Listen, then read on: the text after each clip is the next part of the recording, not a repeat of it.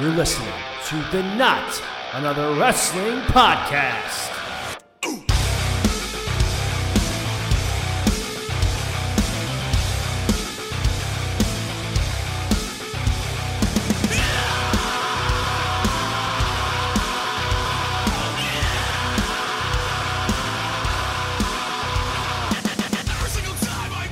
All right, let's get to it. Welcome to another edition of the Not Another Wrestling Podcast. CJ Palmisano here, your host, and what a week it has been, folks, for this week in professional wrestling. My God, there were so many great matches that happened this week. So much really, really good shit that happened this week.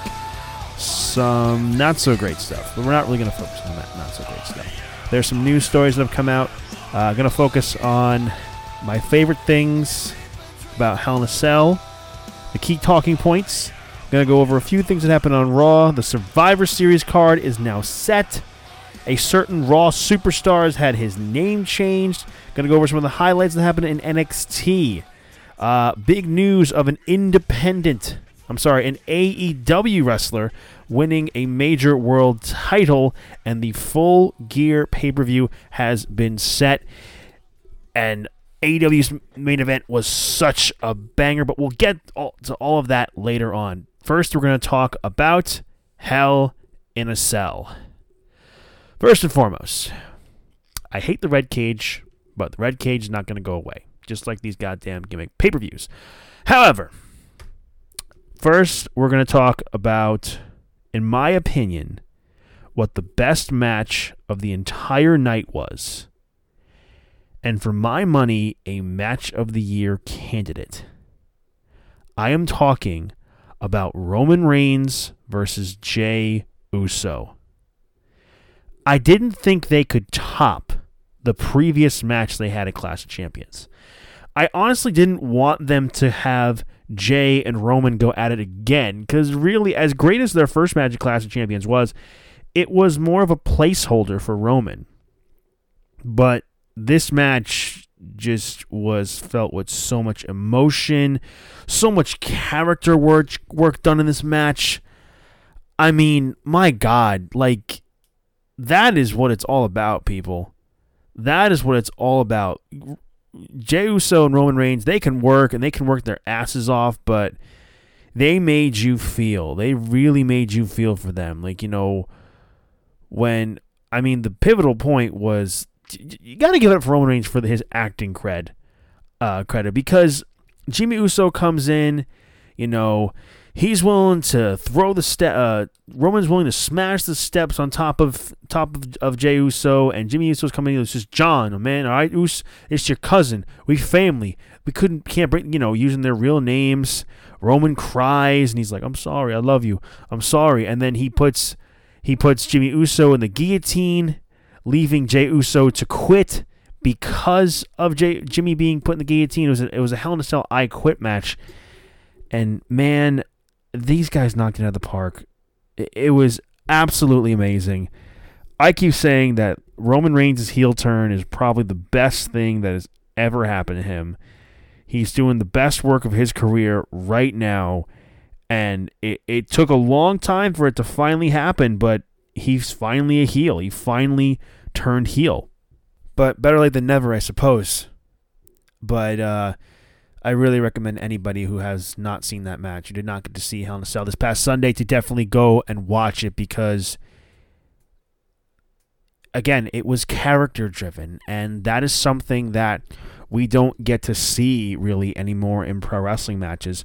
I think wrestling fans today are mere, are very um, conditioned to work rate, and they're very conditioned to, you know, all the moves people can do in the ring and you know, I think the main thing we really forget is how great a story can be. And I think any two wrestlers, you know, I mean, I think as far as the work rate goes, obviously the work rate should be amazing because the wrestlers of today are the best wrestlers. The talent is is is the best it's ever been. In ring, the talent is the best it's ever been, and nobody can deny that fact. But the character work uh, doesn't get really shown too often when it comes to wrestling these days. And I loved Roman Reigns and Jey Uso, and this was clearly the end of that feud, but I'd love to see them go at it again. I don't think they will, but I would love to see them go at it again. Um, Roman Reigns versus Jey Uso for me was a match of the year contender, and it will definitely go on a list later on this year, actually next month or so, of the top of my top ten best wrestling matches of 2020. And we'll get to that when the time comes. The other few things I want to talk about coming out of Hell in a Cell was uh, Sasha Banks versus Bayley inside Hell in a Cell. You know, I predicted that Bayley would retain, that Bayley would retain, and that she would really, you know, really hurt Sasha and beat the shit out of her, and you know maybe Sasha could win the Rumble, and then they they cap off this feud at WrestleMania, which I still think it's possible. But um, but yeah, this was another this was another great match. This was more, I guess, on the work rates. This had the work rate side, and it had, you know, the the the the the character building, and it had the the long term booking effect with this match. I mean, I loved the you know the meteoras into the the cell wall that Sasha was hitting into Bayley. Uh, it was strange how when Sasha threw Bayley's chair all the way up the ramp and then somehow it magically got to the door of the cell. How did that happen? I don't know. Um, that was really great. The frog splash onto the steel chair, the spot where Bayley uh, has Sasha in the the ring curtain, I believe that's what you want to call it, and she's just smacking her and hitting her with a kendo stick, and then she hits her on the the polling. I don't know. I can't fucking remember. But the match was just it was hard hitting, man. It was hard hitting, and it was definitely if this is the end of the feud, which I don't think it is, but if it is the end of the feud, then they've really done an amazing job of it's one of again it's like the the one it was like the one main long-term story that was being done on main roster WWE and I'm so glad it happened on SmackDown because SmackDown has their shit together man. They really really do.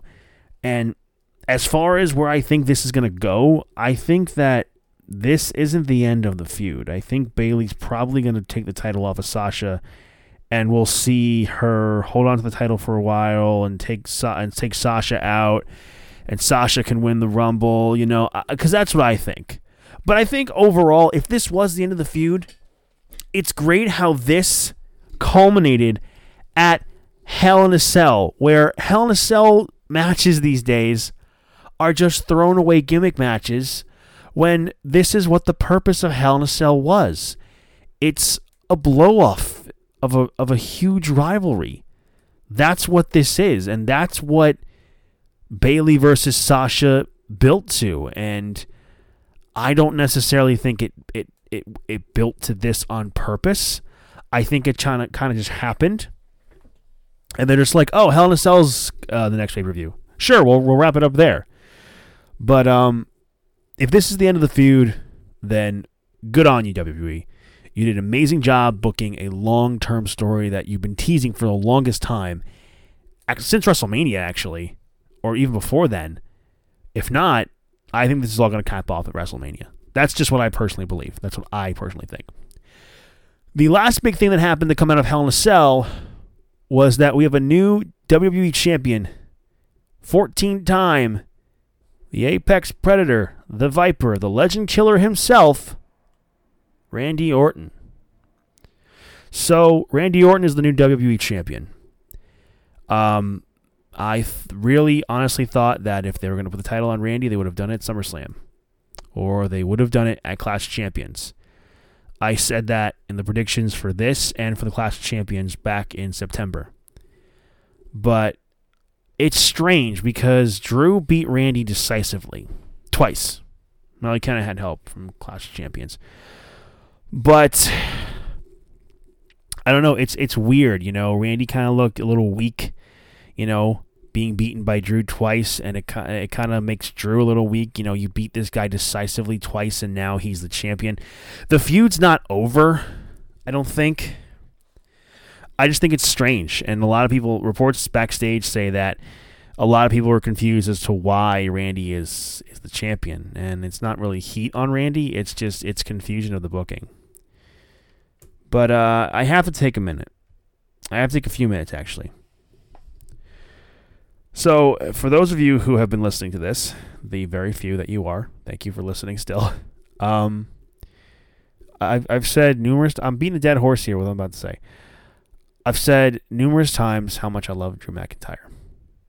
I think there's something we should take into a positive. I think that, one, it sucks that Drew lost the title. We knew it was going to happen eventually, but it sucks that he lost it.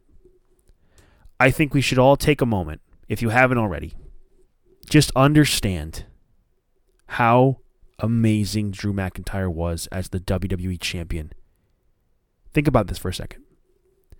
This guy was given the push of a lifetime in January. He was there were seeds planted over the past couple years that he was going to be a big deal. At least that's what I thought because I always had it in my mind that you know, Drew McIntyre is going to be the next top guy. I had to settle for I think Drew McIntyre will be the next top heel. Um, because I just didn't think they would put him at the top of the card as the top level babyface, as the top babyface in the WWE, which he is. And, you know, it just made me so happy. I, I've, again, I, I have said how much I love Drew McIntyre how much of a big fan I was of him, even all the way back from his early days. And, you know, I, I was, we were all there for the dark times, guys. We were all there for the dark times with, you know, when he was in 3MB and he was, he was a jobber. Like, it's like, you know, this guy who was on TV, handpicked by Vince McMahon to be the next big thing. And he, you know, he became a jobber and then he got released. But then he went on that indie tear, man. He he went everywhere. He you, Drew McIntyre went just about everywhere and rebuilt himself. And he's he when he came back, he was bigger, badder, better than ever. He went to Evolve and won their championship. He went to and won their championship. He went to Impact Wrestling, won their championship. Just about every wrestling company he went to, he won the world title. He was every wrestling company's top guy. He comes back to WWE. He wins the NXT Championship and kind of a meh NXT run. I'm not going to lie. But it was cool to see him in NXT. He comes back to WWE and he comes back out of nowhere teaming with Dolph. I you know, I liked his partnership with Dolph. I thought they made a pretty neat decent tag team. You saw that they had big plans for him. You saw that they had big plans for Drew. I always wanted to believe that. Then comes January early this year. The Royal Rumble match. He was the guy that the fans wanted to win the Rumble. He was the guy that everyone wanted to win. And we all thought it was going to be Roman Reigns. They did in what became my favorite Royal Rumble match ever. You haven't heard me say that before. I'll say it again. The 2020 Royal Rumble is my favorite Royal Rumble match ever. I have talked about this numerous times, but I'll briefly explain myself. They went in. Drew McIntyre comes in at number 16, I believe, or 17 or 18. Brock Lesnar enters the Royal Rumble as the WWE champion. He is decimating and dominating everybody that comes in his way. You had the nice little calling back moments of Kofi Kingston, Rey Mysterio, and Big E coming in. They all tried to go and eliminate Brock. Brock makes quick way, a quick waste of them. You had guys like MVP come in, John Morrison, Bobby Roode, Shinsuke Nakamura, Cesaro, guys just coming in and being tossed out of the ring. Keith Lee comes in, has a nice little moment with Brock. Braun Strowman comes in. Brock Lesnar eliminates them both. Ricochet comes in, and he's dominating Ricochet. Then comes Drew McIntyre. Drew McIntyre comes in. Ricochet kicks Brock in the in the balls. Drew comes in. Claymore kicks Brock Lesnar. Drew doesn't stop looking. He does not stop staring down Brock after he's eliminated him. Brock just stands there in disbelief. The whole time I'm hoping, please, Brock, don't go inside and throw Drew over, over the ropes and eliminate me. But he didn't do that. Drew looked immensely strong. And more and more great things happened in this Rumble. Edge returning come, happened at this Rumble. And at the end of it, we had Roman Reigns and Drew McIntyre, the guy everybody wants to win versus the guy who everybody doesn't want to win. And what happened? The guy who we wanted to win won the Royal Rumble. Drew McIntyre won the Royal Rumble. He had his moment in front of everyone there in Houston, Texas. We're like, yes, finally. We're finally getting the guy we want in the main event of WrestleMania. We're finally getting this. He's going to have his moment. And as we all know, the coronavirus pandemic happened, and WrestleMania did not happen in front of fans this year. It had to happen in front of the performance center, in front of nobody at the performance center. And I was gutted. But there's one person who is more gutted than all of us, and we all know it was Drew McIntyre. Watching that little documentary they did on him when this was all happening, and when he won the title from Brock, and you could see in his in his eyes just how happy he was winning it, looking at the camera, saying, "Thank you, thank I thank all of you. We did this together." and I was so happy for him. I, I still am so happy for him. It it's it believe me, it is gutting, gut wrenching and heartbreaking that he couldn't have his moment in front of a packed Raymond James Stadium in Tampa, Florida, and it sucks that you know fans couldn't watch that live in attendance, and it sucks that we as the fans at home couldn't see that see or hear that reaction of when he won the title closing out WrestleMania. But I think we should all take a moment and just be happy that this happened. Be happy that they wanted this to happen. They had this plan. They wanted this to be in front of a live crowd. They wanted this to be at their biggest show of the year for Drew. They wanted this for Drew. And now Drew is a made guy. Drew McIntyre is a made guy in WWE. He is at the top. He's at the very top. He was the he is the top babyface in the WWE. That's right. Remember, he's the guy we wanted. He's the guy we want. Guys, WWE actually listened to us in this scenario. There's a wrestler we love. We're like, we love Drew McIntyre. We want him to be the top babyface. Vince McMahon said, so do I in an era where Roman Reigns and, and guys like Roman Reigns and Seth Rollins are dominating at the top, and nothing against them, they're two of the best that they got. But at a time where Vince easily could have made this Roman, the Roman Reigns show again. He's making it the Roman Reigns show, but with a heel Roman Reigns. He is making this Drew McIntyre show with a top babyface Drew McIntyre. That's just him winning the title and what he's done. Not to mention how well he carried himself as champion at a time when they were performing in front of nobody, even before the planted fans in the, in the Performance Center. And now at the Thunderdome with the, the fans at home watching on their web cameras. But you know what? I'm damn happy that this happened. I'm happy that Drew McIntyre became WWE champion. I'm happy for him. He is one of my favorite wrestlers. He's been one of my favorite wrestlers for, for the for several years now. And we just have to hope and pray that when fans are allowed to come back to wrestling shows, that they're saving the moment for when Drew can finally win the title again. Because that's what I want. Do I want Drew to win the title back? Yeah, of course I do. But I wanted to but I would love to be the one the one of many who could get that opportunity to see it in person. I would love to see.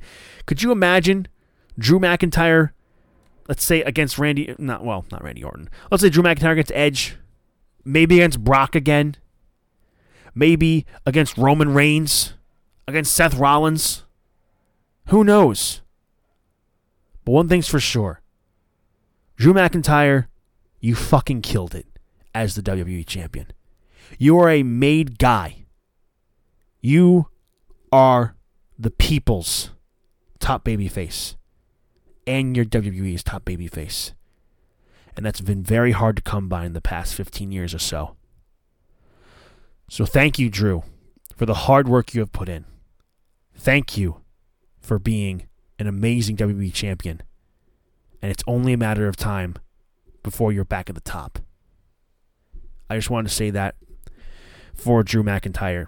He'll probably never hear it. Most definitely will never hear it. But I had to say it because he's my favorite guy. He's my favorite. Moving on to a few other things that happened with Drew McIntyre. He made quick way of The Miz, and Matthew McConaughey was over on Monday Night Raw in the Thunderdome. And he was pointing out to him with him and his kids. That's kind of funny to see. But as much as we'd love Drew to win the t- title back, and I think Drew wants to as well, because Drew's not done with Randy Orton. As we saw this week, we had a moment of bliss with Alexa Bliss and Randy Orton. Uh, and Drew, came out, started brawling with Randy. He said something like, uh, I'll fight forever so I can get my title back. Prior to that, Randy's asking Alexa Bliss, Where's the Fiend? I know he's here. I know he's hiding.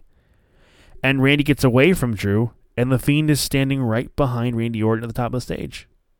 Randy Orton doesn't want to address the Fiend. He glances over just barely and then walks back to Drew and starts fighting with Drew again.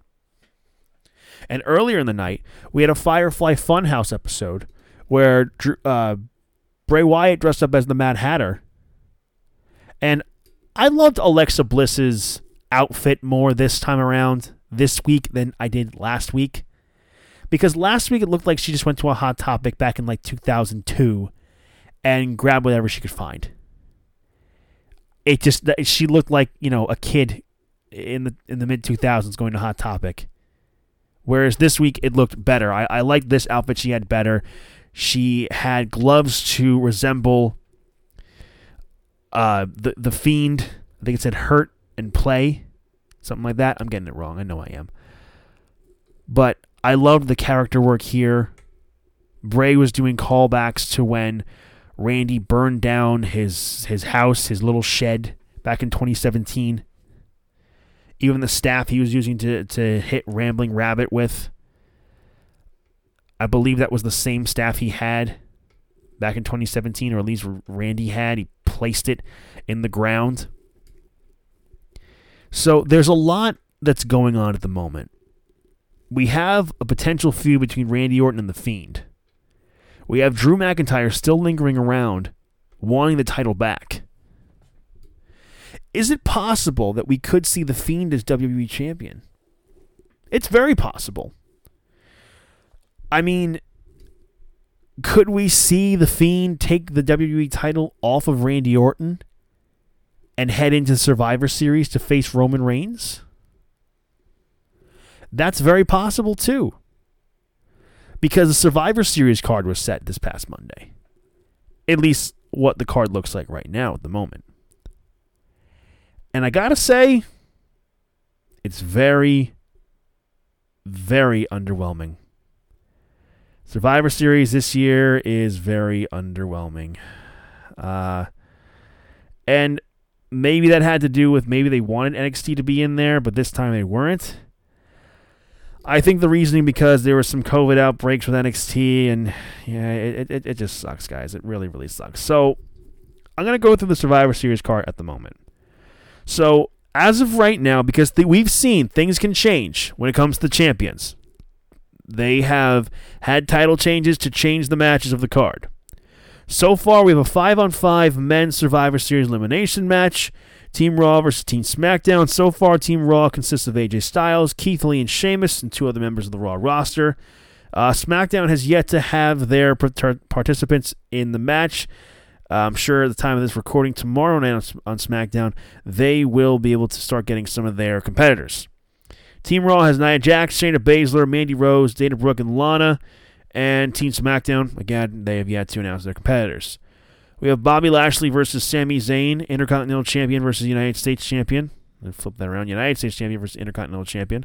We have the Raw Tag Team Champions of New Day of Kofi Kingston and Xavier Woods uh, facing off against the Street Profits between Montez Ford and and uh, Angelo Dawkins, which actually so far out of all these matches, eh, that's one of the ones I'm actually really looking forward to. I hope nothing happens there. I hope New Day and the Street Profits keep their titles because that'd actually be a really fun match to watch. We have Asuka versus Sasha Banks. That's probably going to be the best match of the card.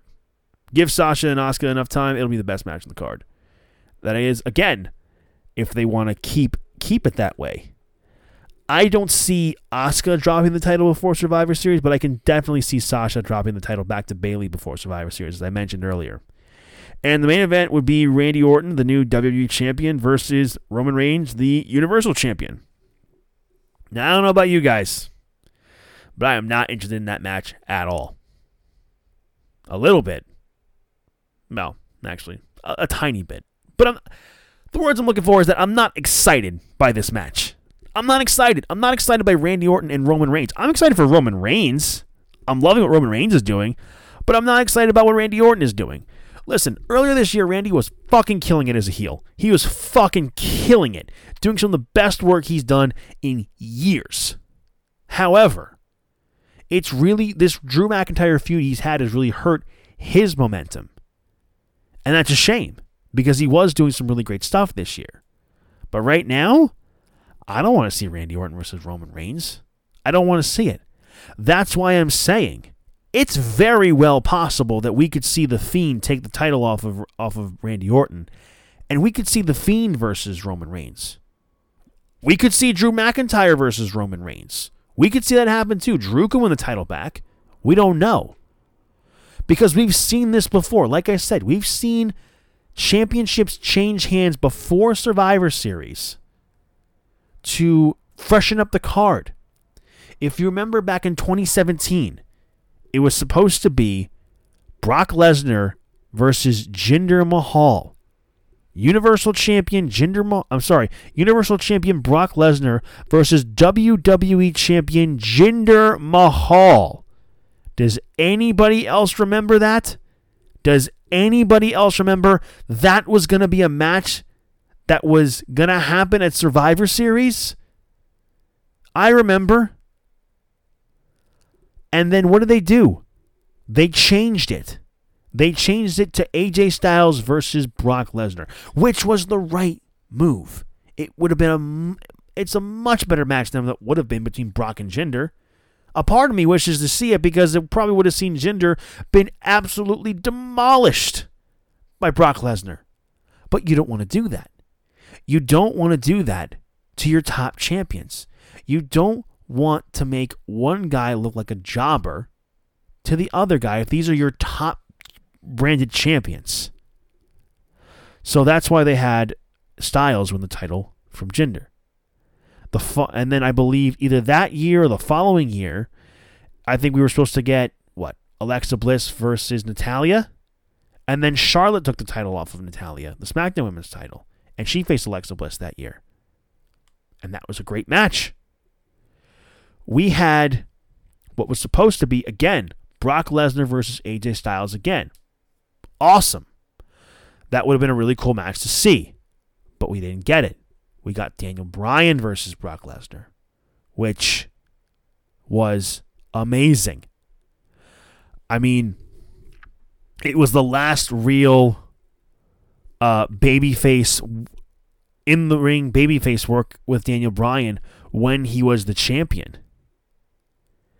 Again, it's not surprising that they will change the titles before to try and spice up the card.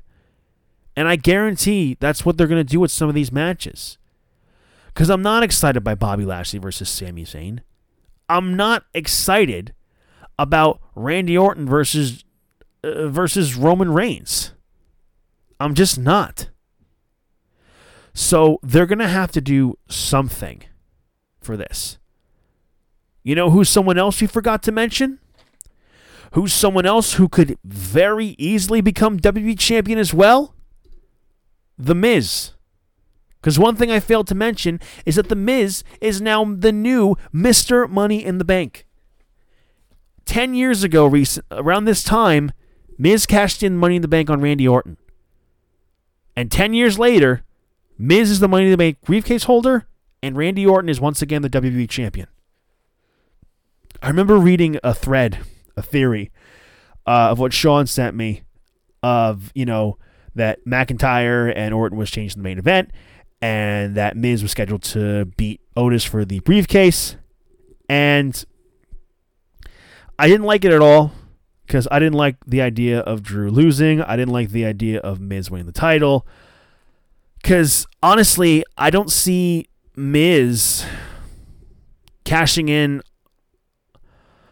I, I, I don't see if you go back to SmackDown like after Mania or something. I don't see him cashing in winning the title.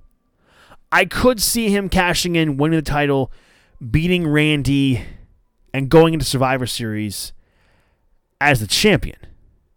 But I didn't see him doing it on a guy like Drew. I definitely don't see him doing it on the Fiend. It's possible we could we could do that. One thing I'm going to guarantee you all is that Roman Reigns is not losing the, the Universal Championship before WrestleMania. I'm sorry, before Survivor Series. But Randy Orton very well could lose the WWE Championship before Survivor Series.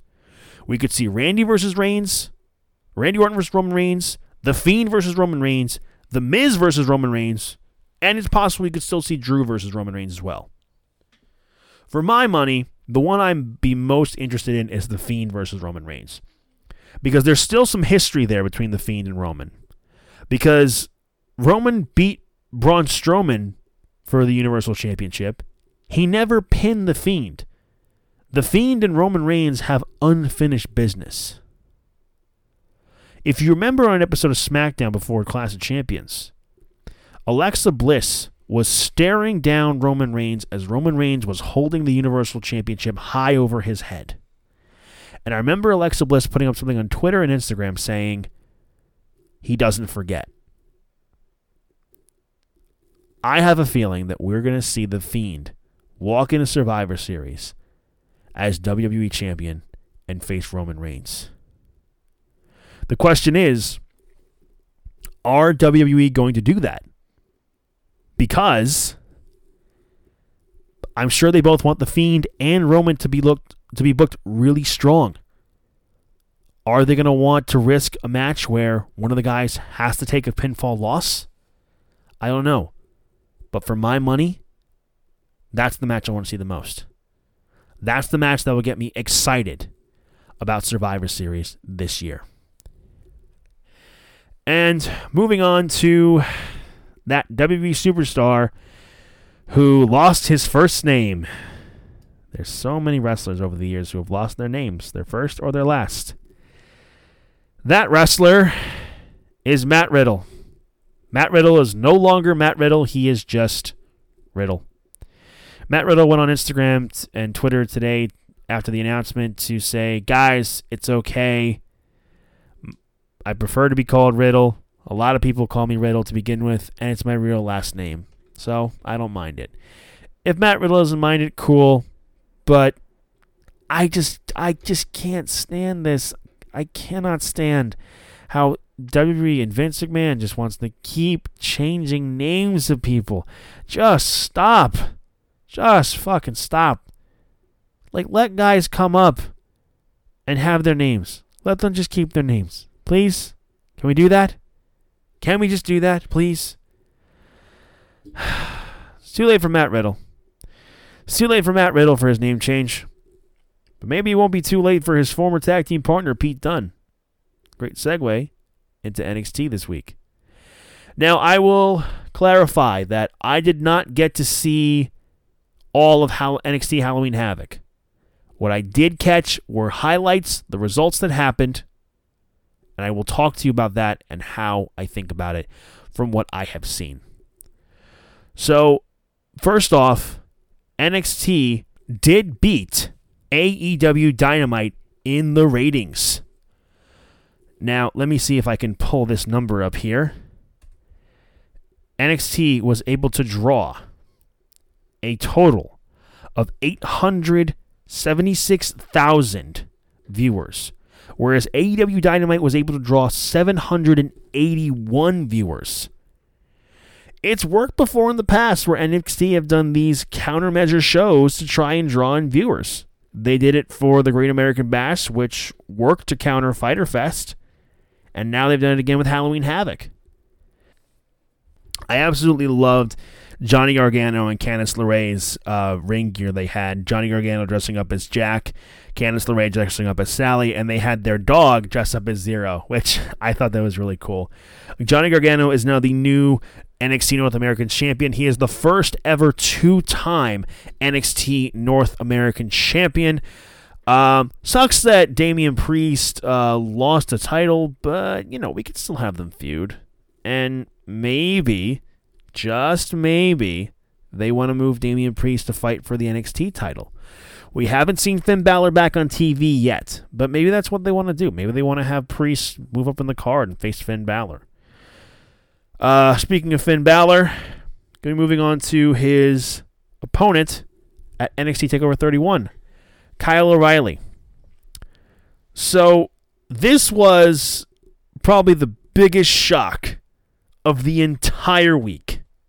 More shocking than Drew losing the title because that was being reported. But Pete Dunne returned to NXT. Like I said earlier, Pete Dunne has returned. And he has aligned himself with Pat McAfee's new new faction. McAfee, Burch, and Lorcan were looked like they were going to beat down Kyle O'Reilly. Pete Dunne comes in, looks like he's going to even the odds. He whacks Kyle O'Reilly in the back with a chair. And all I'm seeing all over social media is war games. McAfee, Burch and Lorcan, Pete Dunne versus the Undisputed Era. Yes, God, please, yes, give me that match. I love that Pete Dunne is a heel again.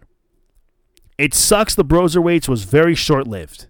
It was very short lived, and it really, really sucks. It's shocking to me that Pete Dunne has returned to the States. He must have gotten special clearance or something. Somebody did something for him to get back to the States. Because he got stuck over in the UK when the pandemic hit. I am so glad he's a heel because Pete Dunne works best as a heel. We've all seen him work best as a heel. He's had great matches against Tyler Bate. He's had great matches against the likes of Johnny Gargano, Ricochet, Adam Cole. Pete Dunne. I, am so happy he's back. It was nice to see that he is really back with his bread and butter. And they're really giving these guys the push of a lifetime, especially Burch and Lorcan and Pat McAfee. Pat McAfee fucking gets it, man. He gets getting under your skin and trying to get heat. He doesn't give a fuck about being liked. He doesn't care. And I like that about him. I genuinely like that. The guy is great on the mic. He is a great promo. And as we saw with Adam Cole earlier this year at TakeOver 30, the guy can go. He gave us a taste of what he can do.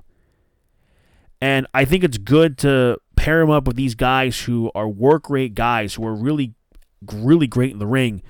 And he can learn a lot from them. And it can hide some of his weaknesses that he has. So I'm really interested to see where this goes. Everybody on Twitter that I saw when that happened is War Games. War Games, War Games, War Games, War Games. The other bit of big news that happened on NXT is that Io Shirai retained the NXT Women's Championship against Candice LeRae. My heart really hurt. I really wanted Candice LeRae to win, but they're really, they're setting up uh, they're setting up Ember Moon versus Io Shirai, which that should be a real banger of a match. That should be a really really great match. Probably the next takeover they want to do. Um, I will say that this worked for NXT's favor again. They did a countermeasure and people wanted to watch. I myself, I watched AEW. I watched AEW because I'm getting ready for the build for full gear. I'm getting ready for that that amazing card. This card has the potential to be show of the year. This card is so stacked. It's so fucking stacked. And I can't wait for it. But before we get into AEW, a certain AEW star has won a top championship in professional wrestling. I'm talking about Serena Deeb. She recently signed to AEW about a month ago, and she beat Thunder Rosa for the AEW, I'm sorry, NWA Women's Championship. Once this happened, speculation was going everywhere because it's being reported that Thunder Rosa has been given offers from WWE and AEW. I mean, she even confirmed this herself on her social media page. She put a video of herself on Twitter where she's working at a, at a gym where she says, Where like, what's my next move? WWE, AEW, NWA? Who knows? And then she kind of like pulled her shorts down and pulled them back up. But on her Instagram story, it shows that she wrote WWE, AEW, NWA, all with question marks on Sharpie on her ass cheek, which is pretty funny. So Thunder Rosa, I think, has really impressed a lot of pro wrestler wrestling fans. She's definitely impressed AEW, going in there having that awesome match with Shida at All Out. And she has caught the eyes of WWE as well. If I were Thunder Rosa, I'd probably go with AEW. But you never know. WWE could bring, bring a bringer offer. Could give her a bring, uh, bigger offer, rather. But I would think because she is more familiar with the AEW environment, she would go there. But it's possible she could stick with the NWA. It's possible that the NWA and AEW could form some kind of partnership. Because really, when it comes to NWA people going to work with AEW, it's like a handshake agreement. You know, Thunder Rosa wasn't contracted to AEW when she was going over there to work with them. It was just by a date by date appearance. So I would think if I'm AEW, I will do everything I can. If I'm Tony Khan, I'm going to do everything I can to try and get Thunder Rosa on my roster. Because you can look at WWE already. You look at NXT over there and some of the main roster. But you look at the NXT women's division, it's already stacked. It's already so stacked. Where's Thunder Rosa going to fit? She get lost in the shuffle over there. AEW needs a stronger women's division. It's been building, it's been getting better. Don't get me wrong. But to add the names of Thunder Rosa, you have Serena Deeb, you've got Dr. Britt Baker, Hikaru Shida, adding Thunder Rosa to that mix will only make it better. So that's where I would like to see Thunder Rosa uh, end up. I would like to see her end up in AEW. Getting into AEW, we're gonna close things off with the show, with uh, with the show with AEW Dynamite. The opening segment of Dynamite was Dasha interviewing Wardlow and MJF, where she says that Wardlow, if you beat Hangman Page tonight, and if you beat the winner of Pentagon versus Kenny Omega, you could win this whole tournament and you could theoretically win the AEW championship. Wardlow got a big smile on his face, and MJF stopped him and said, Whoa, whoa, whoa, listen, honey.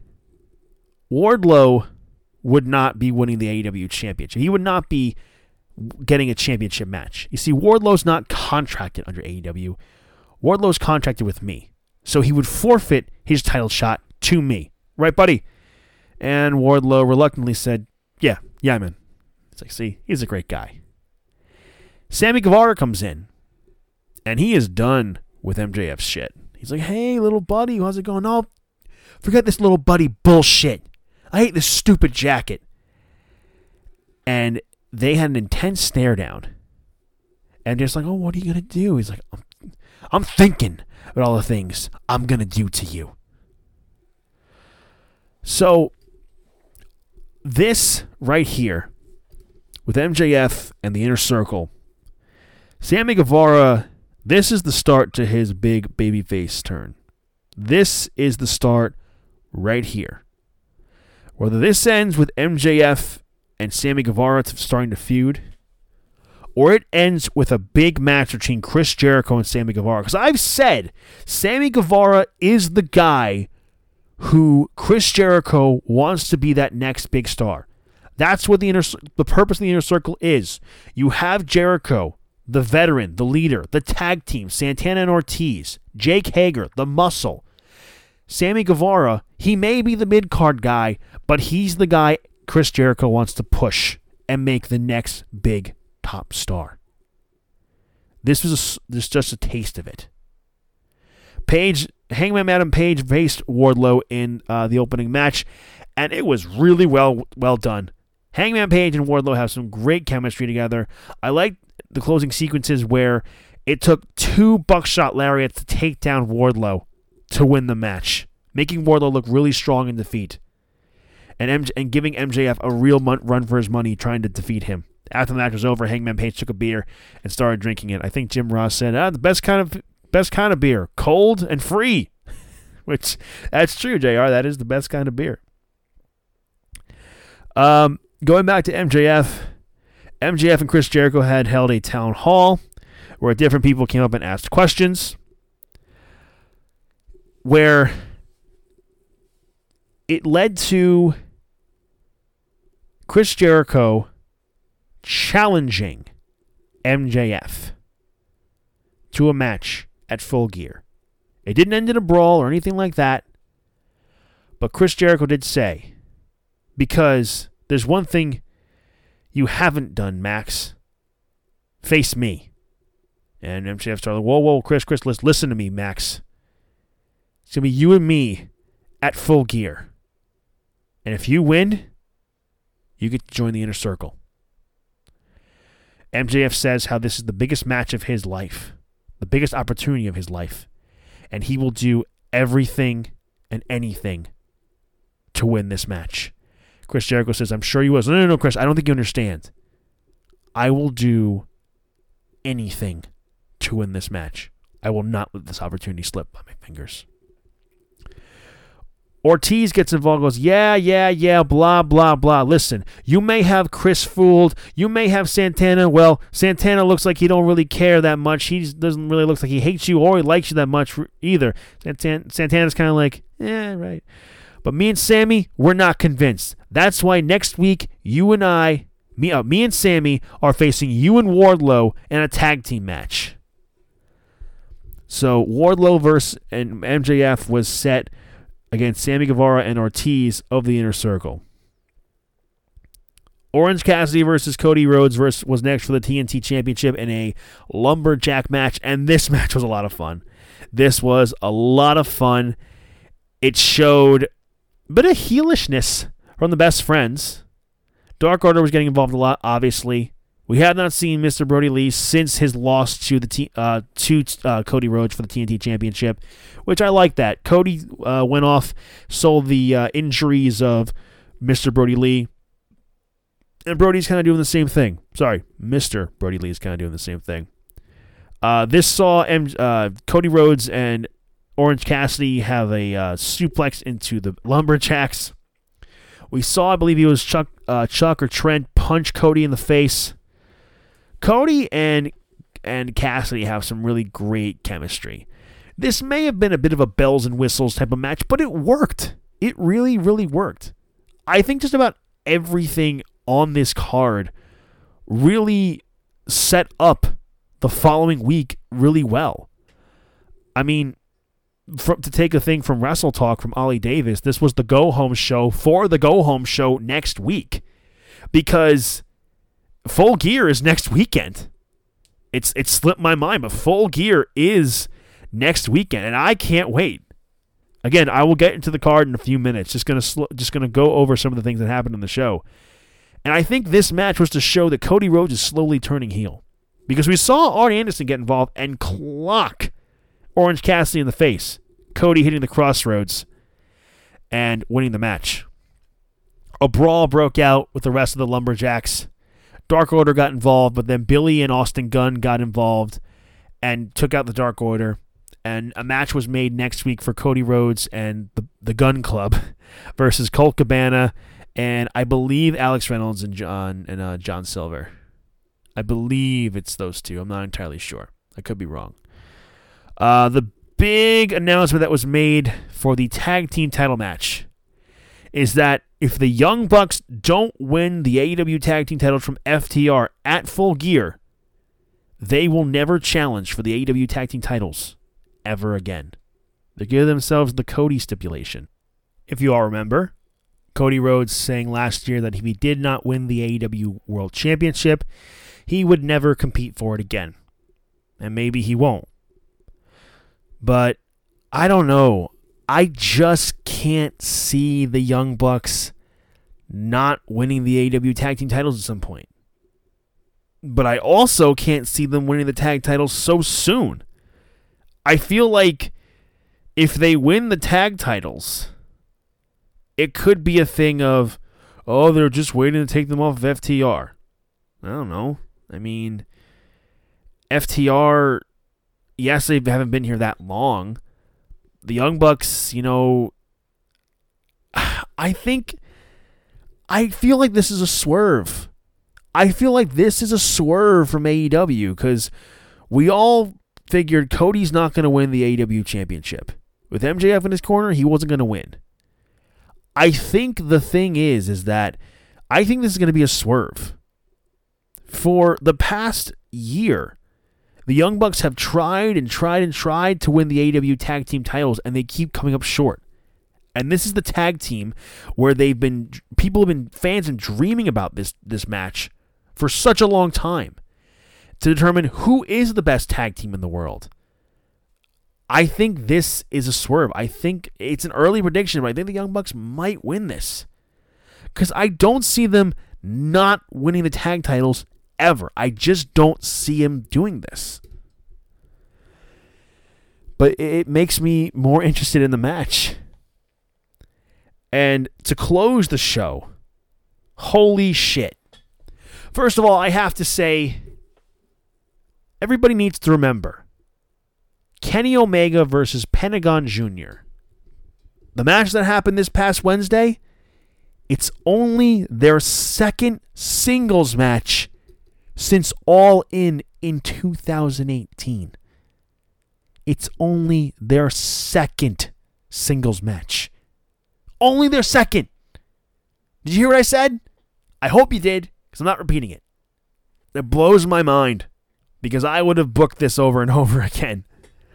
But that's really, really great restraint on AEW's part because this is a match they could have booked over and over again. Pentagon and Kenny had an absolutely fantastic match. They had match of the night for my money. Definitely had match of the night. And, you know, you had Rey Fenix out there. Kenny was being cocky as ever you know, when they're doing the chops, the chops back and forth. It's like, come on, I want you to chop me. And then as Pentagon goes to chop him, Kenny kicks him right in the gut. It was really well done, fast paced. Kenny came out with a t-shirt on, and then he was starting to wrestle with a t-shirt. But then he says, "Oh, what's this over here?" It was his the AAA championship that he won from Rey Fenix. Uh, you know, almost a year ago. Kenny hasn't been able to defend the belt because you know due to the coronavirus pandemic and AAA haven't really been able to have shows really. Um, but man, these guys have such great chemistry. I, I could watch these guys wrestle forever. I could I could watch these guys main event pay per view after pay per view, and I will never get tired of it. I want to see Pentagon Jr. versus Kenny Omega all the time. I want to see it all the time. But Kenny Omega was the winner of this match. The first the first match, last match of the night determined who's going to go to full gear to face off their respective opponent for the AW championship. Guys, we're getting Kenny Omega versus Hangman Adam Page. And here's the thing. How they've booked this, it's not even like a blood feud of, oh, I hate you. They've respectively gone in different directions And now their first meeting since the breakup of their tag team is in a tournament to determine the number one contender for the world title. This is where the blood feud can start. This is where it can start. You can have Omega win this match, which I still think, I definitely think he will. Beat Jon Moxley for the AEW World Championship. And then at Double or Nothing, or Revolution even, maybe the Revolution is probably a little early, but at Double or Nothing next year, we have Hangman Adam Page versus Kenny Omega. What a fucking great build that will be. Or build it all the way to All Out next year. Around a year to the time they lost the AEW tag team titles. You have Hangman Adam Page and the pay per view. Not only the pay per view where they lost the AEW tag team titles, but where he lost to Chris Jericho to crown the first AEW world champion. That's where this should end up. That's where this should end. All out next year in August, Kenny Omega versus Hangman Adam Page for the AEW World Championship. That comes full circle with the tag team breaking up. That comes full circle with him losing the world, losing his opportunity to win the world title against Chris Jericho. God, AEW, give me a job if you're listening, please. I would love to work for you guys. Real quickly, I'm going to go run through this uh, card for Full Gear because, guys, it is for sure, and for my money, it could, it could be match of the year. We already talked about Kenny Omega versus Hangman Adam Page. We're getting Cody versus Darby Allin for the TNT Championship. Talked about a little bit before FTR versus the Young Bucks for the AEW Tag Team Championship. Bucks lose; they're never going to ta- uh, ta- uh, challenge for the tag titles ever again. Jon Moxley versus Eddie Kingston in an I Quit match. Sammy Guevara versus uh, Matt Hardy in the Elite Deletion match. Probably would be cinematic. Uh, Hikaru Shida versus Nyla Rose for the AEW Women's Championship. This was really, I mean, poorly done. Honestly, I left my t- I left my TV for maybe 20 minutes and I missed her Shida challenging Nyla Rose and uh, Shawn Spears getting involved with uh, Scorpio Sky. Uh, MJF versus Jericho we talked about earlier. Uh, if Jericho wins, sorry, if MJF wins, joins the inner circle. He's allowed to join the inner circle. Uh, and the kickoff show would be Orange Cassidy versus John Silver when Silver was getting involved in the uh, match between uh, him and Cody Rhodes. So, god damn, this is a show I am so looking forward to. I am not going to make any plans that night because I'm going to be sitting my ass down on my couch and watching AEW Full Gear. I hope you all are too. As of right now, if I have to pick a match that I think will be match of the night, for me, it's going to be between Page and Omega and the Bucks and FTR. That's probably what the match of the night is going to be. Jon Moxley and Eddie Kingston is up there too because the build for their match has been fantastic. But I think I'm going to leave it with that. Guys, thank you so much for listening. I hope you have enjoyed what's been going on in wrestling this week. Let us know your thoughts over on Instagram and Twitter. On Twitter at TNAWP, Instagram, the Not Another Wrestling Podcast, on Facebook at the Not Another Wrestling Podcast. Please be sure that you're listening to us on Spotify, Anchor.fm, Apple Podcasts, Google Podcasts, Podbean, wherever you get your fine podcast formats going, Anchor.fm, and type in the Not Another Wrestling Podcast. You get the full list of our podcast formats. Thank you all so much for listening. I hope you're all doing well. Hope you're staying safe. Thank you all so much, and I'll see you next time.